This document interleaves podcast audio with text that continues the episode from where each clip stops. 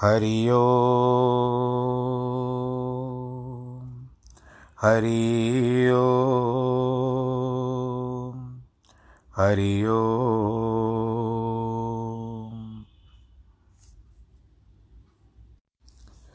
गुरुर्ब्रह्मा गुरुर्विष्णु गुरुर्देवो महेश्वर गुरुर्साक्षात् परब्रह्म, तस्मै श्रीगुरवे नमः। विघ्नेश्वराय वरदाय सुरप्रियाय लम्बोदराय सकलाय जगद्दिताय, नागाननाय श्रुतियज्ञविभूषिताय गौरीसुताय गणनाथ नमो नमस्ते। नाहं वसामि वैकुण्ठे योगिनां हृदयेन च, मद्भक्तां यत्र गायन्ति तत्र तिष्ठामि नारद। जिस घर में हो आरती, चरण कमल चितलाय तहाँ हरि वासा करे, ज्योत अनंत जगाए। जहाँ भक्त कीर्तन करे, बहे प्रेम दरिया। तहाँ हरि श्रवण करे सत्यलोक से आए। सब कुछ दीना आपने, भेंट करूँ क्या नाथ? नमस्कार की भेंट लो जोड़ूं मैं दोनों हाथ, जोड़ूं मैं दोनों हाथ, जोड़ूं मैं दोनों हाथ। शान्ताकारं भुजगशयनं पद्मनाभं सुरेशं, विश्वाधारं गगनसदृशं मेघवर्णं शुभाङ्गं लक्ष्मीकान्तं कमलनयनं योगिवृद्धानगम्यं वंदे विष्णुं भवभयहरं सर्वलोकैकनाथं मङ्गलं भगवान् विष्णु मङ्गलं गरुडध्वज। मङ्गलं पुण्डरीकाक्षमङ्गलायस्तनोहरि सर्वमङ्गलमाङ्गल्ये शिवे सर्वार्थसाधिके। शरण्ये त्र्यम्बके गौरी, नारायणी नमोऽस्तु ते। नारायणी नमोऽस्तु ते। नारायणी नमोऽस्तु ते।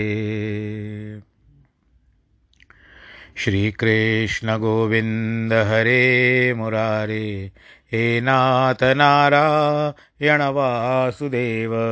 श्रीकृष्णगोविन्द हरे मुरारे, हे नाथ नारायण वासुदेव।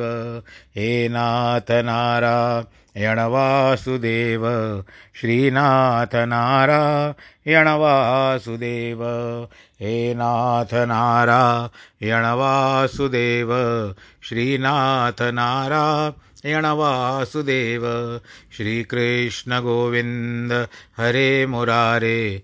हे नाथ नारायणवासुदेव हे नाथ नारायणवासुदेव नारायणं नमस्कृत्यं नरं चैव नरोत्तमं।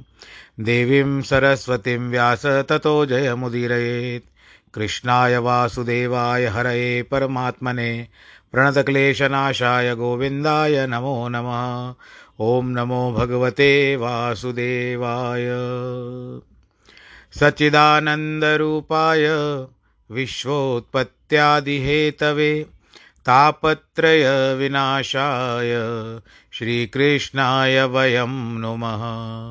यं प्रव्रजन्तमनुपे, तमपेतकृत्यं द्वैपायनो विरह, कातर आजु आवह। पुत्रेति तन्मयतया, तर्वो विनेदोस् तं सर्वभूतहृदयं मुनिमानतोऽस्मि मुनिमानतोऽस्मि। बोलो श्री कृष्ण कन्हैया, लाल की जय। श्रीमद् भागवत महापुराण की जय। प्रभु के लिए मन में यह विचार आता है, जब भक्ति उत्पन्न होती है, उस समय हम यह चाहना करते हैं, प्रभु के गीत गाएँ, प्रभु के गुणानुवाद करें, प्रभु जी हमारे साथ रहें। पर वो तो सदैव निरंतर है। मोह को कहाँ ढूंढे रे बंदे, मैं तो तेरे साथ में। वो सदैव साथ में रहते हैं। इसमें कोई शक नहीं रखना चाहिए, कोई संदेह नहीं रखना चाहिए, क्योंकि उन्हीं की सत्ता तो है, जिसके द्वारा चल, अचल, जो भी है, उस सत्ता में ही है। अचल में भी क्या है? जिस तरह से पहाड़ है या जो भी पेड़ है, वे चल नहीं सकते, परंतु उनकी शक्ति से स्थिर है तो उस सर्व व्यापी परमात्मा का जो अद्भुत स्वरूप है, हम कई रूपों में उनका दर्शन करना चाहते जाकी रही भावना जैसी प्रभु मूर्त देखी तिन तैसी। जिस तरह से यदि हम विचार करें कि जब कंस को मारने के लिए भगवान श्री कृष्ण गए, मलशाला में गए तो वहाँ पर मल्ल युद्ध हो रहा था। उस समय भगवान कृष्ण जी जो थे, वो सबको विभिन्न रूप से दर्शन देते हैं। थे वहीं पर। कुछ नहीं था। सामान्य रूप से ठहरे हुए थे, परंतु जिन जिन लोगों ने जिन जिस रूप में उनका ध्यान किया था, प्रभु उनको वैसे के वैसे ही दिखने लगे। परंतु सबको तो छोड़ो, कोई किसी को बाल गोपाल दिखाई देने लगे, किसी को वैकुंठनाथ दिखाई देने लगे, किसी को उन्होंने जो गोवर्धन पर्वत उठाया था, वो गोवर्धन गिरधारी की तरह दिखने लगे। तो विभिन्न रूप से दृश्यमान हो रहे थे प्रभु और सब लोग बड़े आनंद के साथ देख रहे थे। परंतु कंस को काल के रूप में दिखाई दे रहे थे, क्योंकि उसने उसी बात, उसी तरह से देखा था। उसने, कंस ने केवल शत्रुता ही रखी थी, परंतु देखो भगवान जी ने उसको मुक्त गति भी दी और पार भी कर दिया, क्योंकि भगवान जी के चरण पड़ चुके हैं। तो फिर निसंदेह, निष्पाप हो गया वो। तो इस तरह से हमारी भी यही भावना रहती है कि प्रभु, आप हमारे पास रहिए, सदा हमारे साथ रहिए, प्रभु रहते हैं साथ में। हमारे, हमको वो अनुभूति होनी चाहिए कि आपके पास है, हमारे पास है। इस बात का विचार करके चलिए। दुनिया के काम में जब तक आप अब जिस तरह से किसी संत ने कहा है कि पाँच उंगलियाँ हैं पाँच उंगलियों के उन्होंने विभिन्न रूप बताए हैं। किस तरह से बताए हैं? ये जो पाँच उंगलियाँ हैं, जिनको हिंदी में अंगुष्ठ यानी अंगूठा और पहली उंगली जिसको हम उंगली दिखाते हैं, वो उंगली एक वो है और दूसरी है बीच वाली बड़ी और तीसरी और चौथी।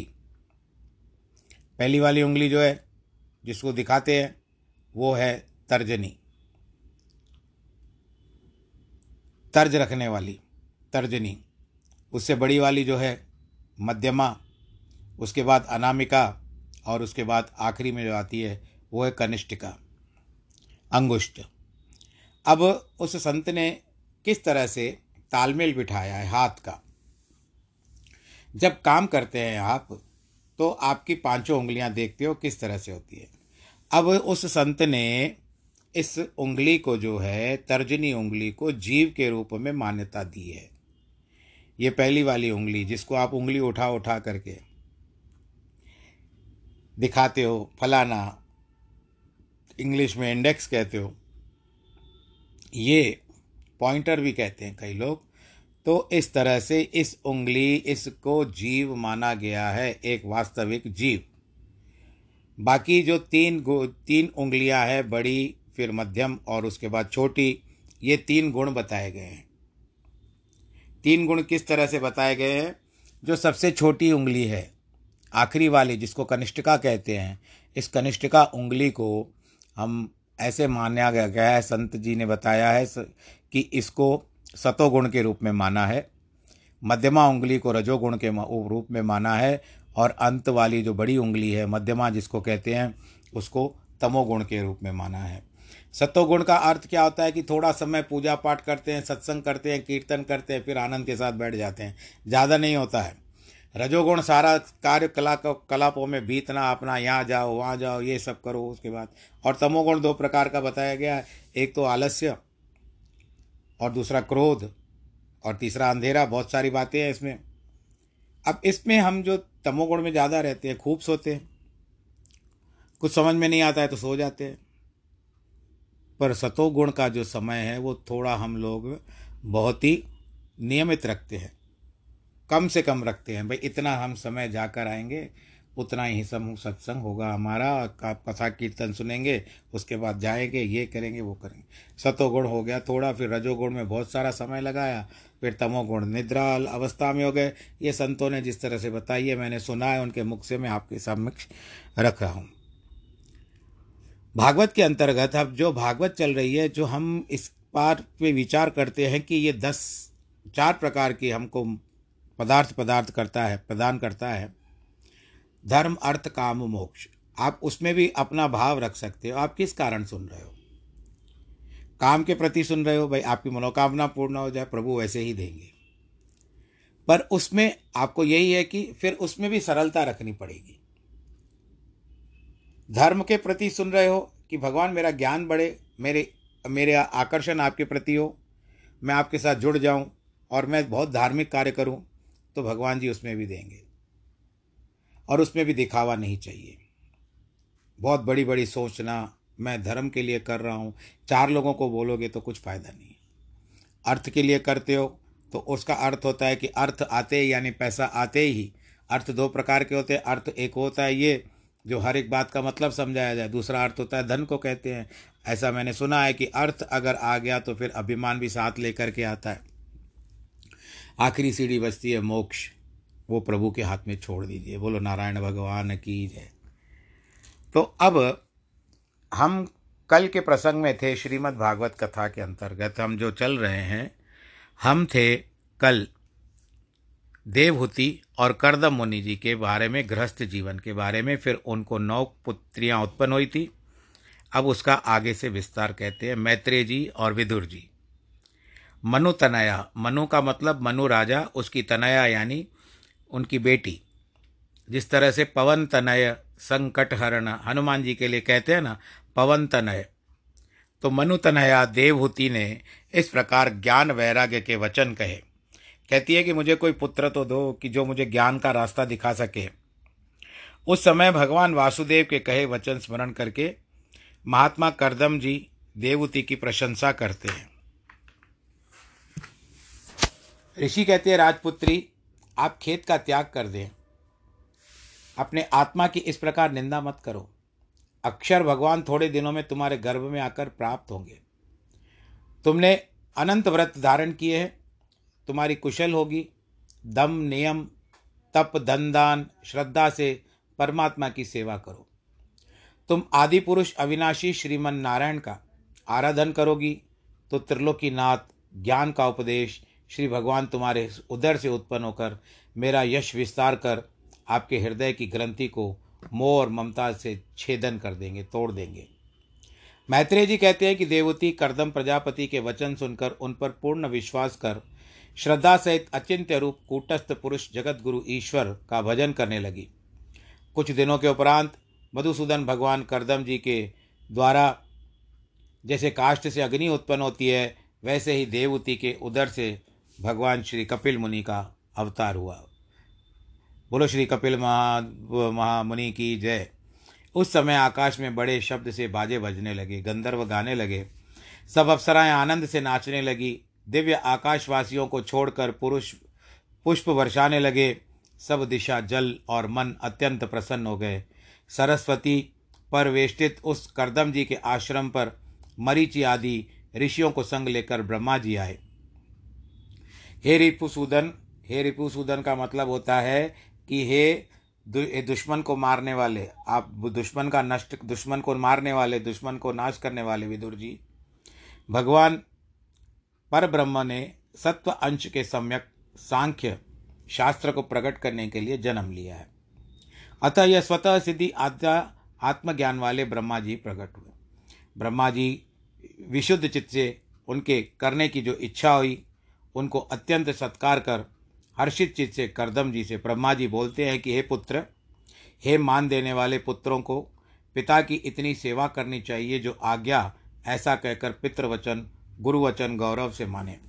हे सम्य यह तुम्हारी नौ पुत्रियाँ अपने प्रभाव से अनेक प्रकार की सृष्टि बढ़ाएँगी। इसीलिए इनके शील और रुचि के अनुसार मुख्य मुख्य मरीचि आदि ऋषियों के लिए इन कन्याओं का ब्याह कर दो। संसार में अपना यश विस्तार करो। ब्रह्मा जी कहते हैं, मुने, हम इस बात को बलिभांति जानते हैं कि प्राणियों का मनोरथ पूर्ण करने के लिए आदि पुरुष ने अपनी माया से कपिल देव की रचना की है कोई स्वयं धारण किया है।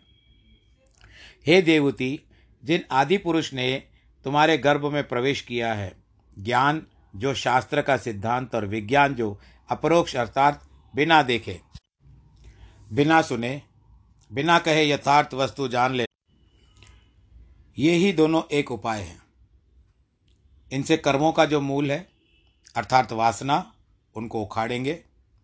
स्वर्णकेश कमल नयन, पद्म चिन्ह वाले, जिनके चरणारविंद है, ऐसे कैटब दैत्य के मारने वाले, तुम्हारे आत्मरूप का अज्ञान और मिथ्या ज्ञान की ग्रंथि को काटकर सब पृथ्वी पर विचरेंगे।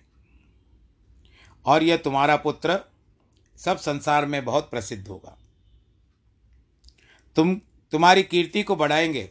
मैत्रेय जी कहते हैं, जगत करता चतुरानंद उन दोनों स्त्री पुरुषों की धैर्य को देख करके सनत कुमार और नारद मुनि सहित हंस वाहन पर बैठकर सत्यलोक को चले गए। हे विदुर जी, जब ब्रह्मा जी अपने लोक को चले गए, तब करदम जी ने ब्रह्मा जी की आज्ञा के अनुसार अपनी नौ कन्याओं को विश्व रचने वाले मरीचि आदि मुनीश्वरों से को दे दिया। कला नाम की कन्या जो थी उसको मरीचि को दिया, मरीचि ब्रह्मा जी के मानस पुत्र माने जाते हैं। अनुसुया अत्रि को दी, श्रद्धा अंगिरा को दी हविर्भु पुलस्त को योग्य गति पुलह को, क्रियासती यज्ञ को, ख्याति भृगु को, अरुंधति वशिष्ठ को, शांति अथर्व को दी। जिस शांति से यज्ञ समृद्ध होता है, इस प्रकार श्रेष्ठ ब्राह्मणों के साथ विवाह करके स्त्रियों सहित उनका अत्यंत लालन पालन किया। हे विदुर, विवाह होने के उपरांत ऋषि करदम जी बिना विदा मांगकर आनंदित होकर अपने अपने आश्रमों को चले गए। करदम जी अपनी स्त्री में देव श्रेष्ठ विष्णु अवतार हुआ जानकर एकांत में जाकर के प्रभु को प्रणाम किया और भगवान को हाथ जोड़ करके कहते हैं, हे हरे अपने कर्मों से पापी जीव नरक में दुख भोगते हैं। उनका बहुत काल बीतने पर देवता उन पर बहुत प्रसन्न होते हैं। महात्मा पुरुष एकांत स्थान में बैठकर अनेक जन्म के किए हुए सुंदर योग समाधि संबंधी जप, तप साधन कर आपके पद पंकज दर्शनार्थ उपाय करते हैं। वही त्रिभुवनपति नारायण आज हमारे अपराधों को विसार कर अपने दासों के पक्ष को पृष्ठ करने वाले हमसे तुच्छ ग्रामवासियों के घर में आपने जन्म लिया है। अपना प्रण पूरा करने को और ज्ञान वैराग्य की शिक्षा करने को, भक्तों का मान बढ़ाने को मेरे घर में आपने प्रभु अवतार लिया है, इसके लिए मेरा सौभाग्य है।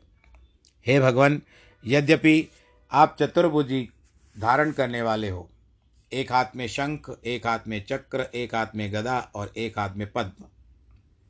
चतुर्भुजी स्वरूप हो, आपका अद्भुत रूप है, वे ही आपके योग्य हैं तथा आपके सुजन भक्तों को जिस प्रकार से रूप की इच्छा होती है, हे रूप रहित आप उसी प्रकार का रूप धारण करके उनको प्रसन्न करते हो। अभी जैसे बात निकली कि जाकी रही, भावना जैसी, प्रभु मुहूर्त देखी तिन तैसी। भगवान को जिस भी रूप में आप देखो, देखना चाहोगे, आपको वही दृश्यमान होगा। भगवान जी वैसे ही दर्शन देंगे आपको। पर उसका भी आपको करना पड़ेगा। ऐसे नहीं। अगर आपको पीएचडी करनी है तो आपको उस तरह से बाकायदा आपको कोर्स में जाना पड़ेगा, तभी जा कर के आप पीएचडी तक। आप ऐसे लेकर के घूमोगे कि मुझे पीएचडी है पीएचडी है, नहीं, भले आप कितने भी ज्ञानी हो, लेकिन जब तक आपको सरकारी सर्टिफिकेट जो मान्यता पत्र होता है, वो जब तक आपको नहीं प्राप्त होगा, जब तक आप उसके लिए पापड़ नहीं बिलोगे जा कर के इंटरव्यू नहीं करके आओगे, इतने लोगों की थीसिस नहीं बनाओगे, तब तक तो आपको पीएचडी कहाँ से होगा? आजकल एमबीए भी हो गया है। आज पढ़ाइयों में भी, और पढ़ाई में भी बहुत सारे, यानी और जुड़ गए हैं पढ़ाई के बारे में। तो दिन ब दिन बढ़ता ही जा रहा है और व्यक्ति पढ़ता ही जा रहा है। परंतु एक कोना ऐसा भी है कि बढ़ना और पढ़ना है तो वो आपको संसार के लिए ही होगा।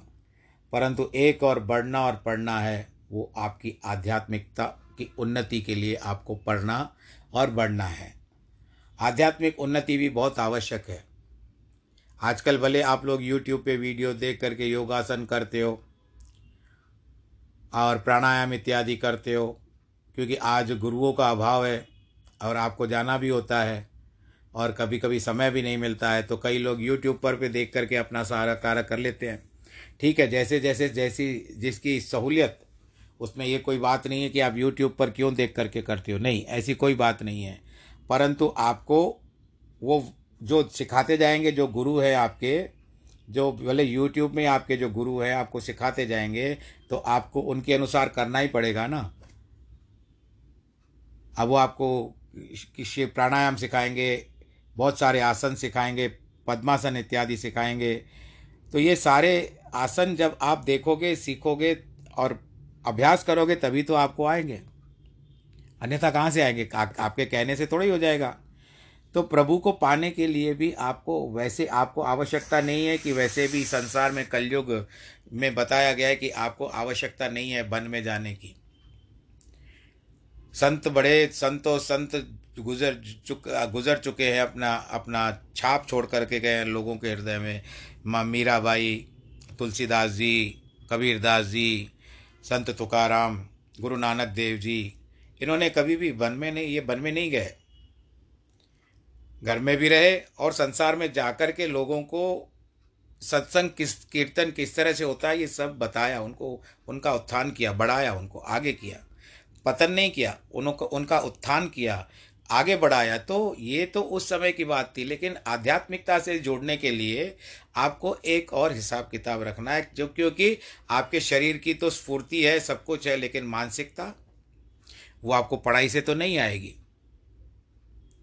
आप पढ़ाई करके दुनिया के काम कर सकते हो, लेकिन आध्यात्मिक उन्नति नहीं कर सकते। आध्यात्मिक उन्नति के लिए आपको आधुनिकता की पढ़ाई अपने हिसाब से रख करके कुछ समय आपको अपनी आध्यात्मिक उन्नति के लिए पढ़ना भी है और बढ़ना भी है। ज्ञान की प्राप्ति करनी है। नहीं तो आप बस कितने भी, आप जाओ, भले कितने भी पढ़े लिखे हैं, आज वैज्ञानिक हैं, पर वो भी परमात्मा को मानते हैं कि उनकी ही रची बसी है। वो अपने आप को भगवान नहीं कहलाते बड़े बड़े वैज्ञानिक हो चुके हैं। कभी भी उन्होंने यह बताया नहीं किया क्लेम नहीं किया कि हम भगवान हैं, कि हमारे पीछे भी कोई शक्ति है जो हमको बढ़ाती है। तो आखिरी में हमारा गंतव्य वही है। अब कपिल मुनि को, कपिल अभी बालक के रूप में है, कहते हैं, करदम मुनि, कि हे भगवान, प्रत्यक्ष तत्व ज्ञान के मनोरथ से महात्मा पुरुष, जिन आपके चरण पीठ को नमस्कार करते हैं, उन ऐश्वर्य, वैराग्य, यश, ज्ञान, वीर, श्री से पूर्ण जो आप हैं उन आपकी मैं शरण हूँ। अर्थात सर्वगुण निदान आपकी शरण होने से मैं निष्काम हो गया हूँ। परमेश्वर, प्रधान पुरुष महतत्व काल, कवि, अहंकार, लोक और लोकपालक अपने अनुभव से संसार में आने वाले हैं। भक्तों के अधीन जिनकी शक्ति है, जिनके स्वरूप में सब प्रपंच समाया रहता है, ऐसे कपिल देव भगवान की मैं शरण में हूँ। भगवान भोलेनाथ के लिए भी आपने सुना होगा कि उनको भी, का भगवान जी के बाल भी सुनहरी है। हे प्रजापतियों के पति, मैं आपसे संन्यास धारण करने का आदेश माँगता हूँ और यह भी जानता हूँ कि आपके अवतार लेने से मैं पितृ ऋण से छूट गया। मेरी मनोकामना भी सिद्ध हो गई। अब सन्यासियों की पदवी स्थित हो आपको हृदय में धारण कर, विशोक होकर विचरण करूँगा। अब मुझे कोई चिंता नहीं है।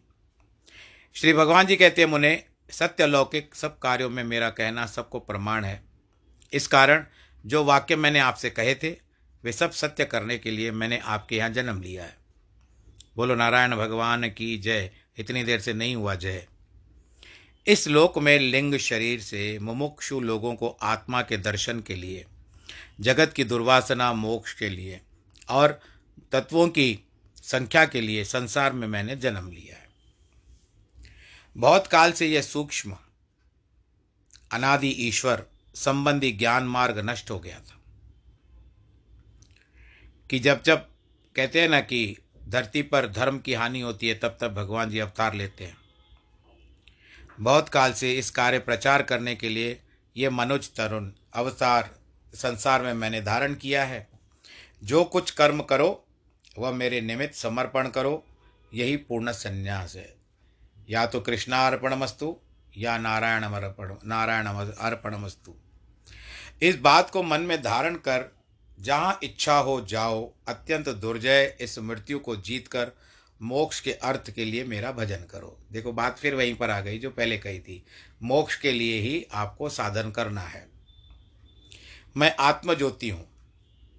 सब जीव मात्र के हृदय में वास करता हूँ। अपनी बुद्धि से सर्वत्र परमात्मा को जानकर, विगत शोक होकर अभय पद को आप प्राप्त हो जाओगे, इसमें कोई भी संदेह नहीं है। क्योंकि इनके साथ तो भगवान जी का आशीर्वाद चल रहा है। सब कर्मों के नाश करने वाली ब्रह्म विद्या उपदेश अपनी माता के लिए विस्तार सहित करूँगा। आप निश्चिंत होकर के जाइए। माता की ज़िम्मेदारी जो देव होती है, उनकी ज़िम्मेदारी मेरी, दायित्व मेरा। मैं उनको ज्ञान का उपदेश करूँगा, विस्तार सहित बताऊँगा उनको।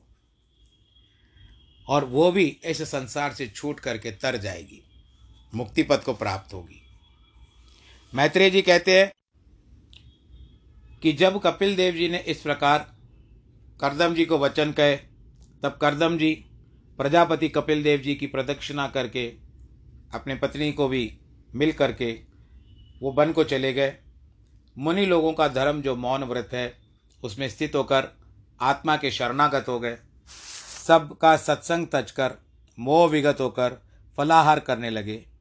एक स्थान पर नहीं ठहरे। सारे पृथ्वी पर घूमते रहे। जो कार्य कारण परे ब्रह्म है, उनमें मन लगाया। गुणों का जिसमें प्रकाश है, ऐसे निर्गुण ब्रह्म में लवलीन होकर एक भक्ति को अनुभव करते हुए, अहंकार, ममता, त्याग, सुख, दुख, सबको एक समान समझा। समदर्शी, ज्ञानदर्शी हो करके सबसे शांत बुद्धि कर, जैसे समुद्र के सब तरंगे शांत होती है, थोड़ी देर के लिए उठती है, फिर शांत हो जाती है। इसी प्रकार महाधीर प्रजापति करदम ऋषि ने परम भक्त भाव से अपने मन सब प्राणियों के आत्मा वासुदेव, भगवान सर्वज्ञ, सर्व अंतर्यामी में मन लगाकर, आत्मज्ञान को प्राप्त कर, सब बंधन से मुक्त हो गए। सब जड़, चेतन, आत्मा, भगवान वासुदेव को स्थित देखने लगे। सब जड़, चेतन को भगवान वासुदेव में देखने लगे। दोहरा दो बार हो गया। कामना, द्वेष को त्याग कर, सर्वत्र सम्मानचित भगवान की भक्ति में लय होकर भगवत गति को प्राप्त हुए। जैसे भक्ति में वश होकर के इनके कहे कि हुओं की रक्षा की, इस प्रकार करदम जी की भी रक्षा करते हैं। कहते हैं कि आपको जब जन्म होता है तो आपका पहले से ही ध्यान रखा जाता है और उस समय में आपके माता के पास आपके जब जन्म लेने के बाद आपके लिए आपके माता के पास दूध भी सुरक्षित रहता है। तो कैसे न करेंगे? सब कुछ पदार्थ भगवान जी ने आपको दे के रखे हैं, लेकिन आप बहुत अधिक पदार्थों में घुस जाते हो। इन पदार्थों के कारण आप व्यसन वाले पदार्थों का सेवन करने के पश्चात आप अपने मार्ग से पथभ्रष्ट हो जाते हो। तो पथभ्रष्ट होने के स्थान पर आपको किसी गुरु का ज्ञान प्राप्त करना चाहिए, गुरु करना चाहिए, और उसके बाद क्या किसी संत मुनि, महामुनि के शरण में जाना चाहिए। आध्यात्मिकता आध्यात्मिकता की और अग्रसर होना चाहिए, उसकी राह पकड़ना चाहिए, तभी जा कर के कुछ बन सकता है आपके जीवन में और मोक्ष का साधन सिद्ध हो सकता है।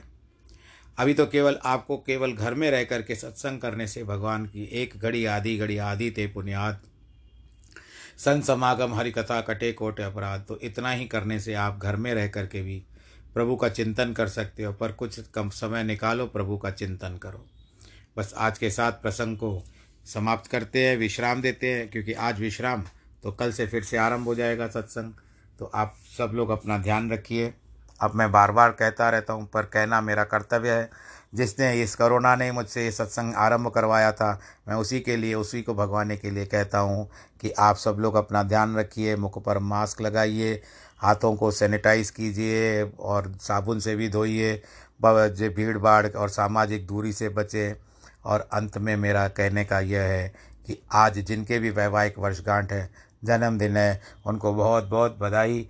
आज श्रीमद् भागवत पुराण की कथा के अंतर्गत मेरी श्रृंखला का जो भाग है, वो चौंतीसवां पूरा हुआ। तारीख है चौदह अप्रैल दो हज़ार इक्कीस। सर्वे भवन्तु सुखिना सर्वे संतु निरामया, सर्वे भद्राणि पश्यन्तु। माँ कश्चित् दुःखभाग् भवेत्। नमो नारायण।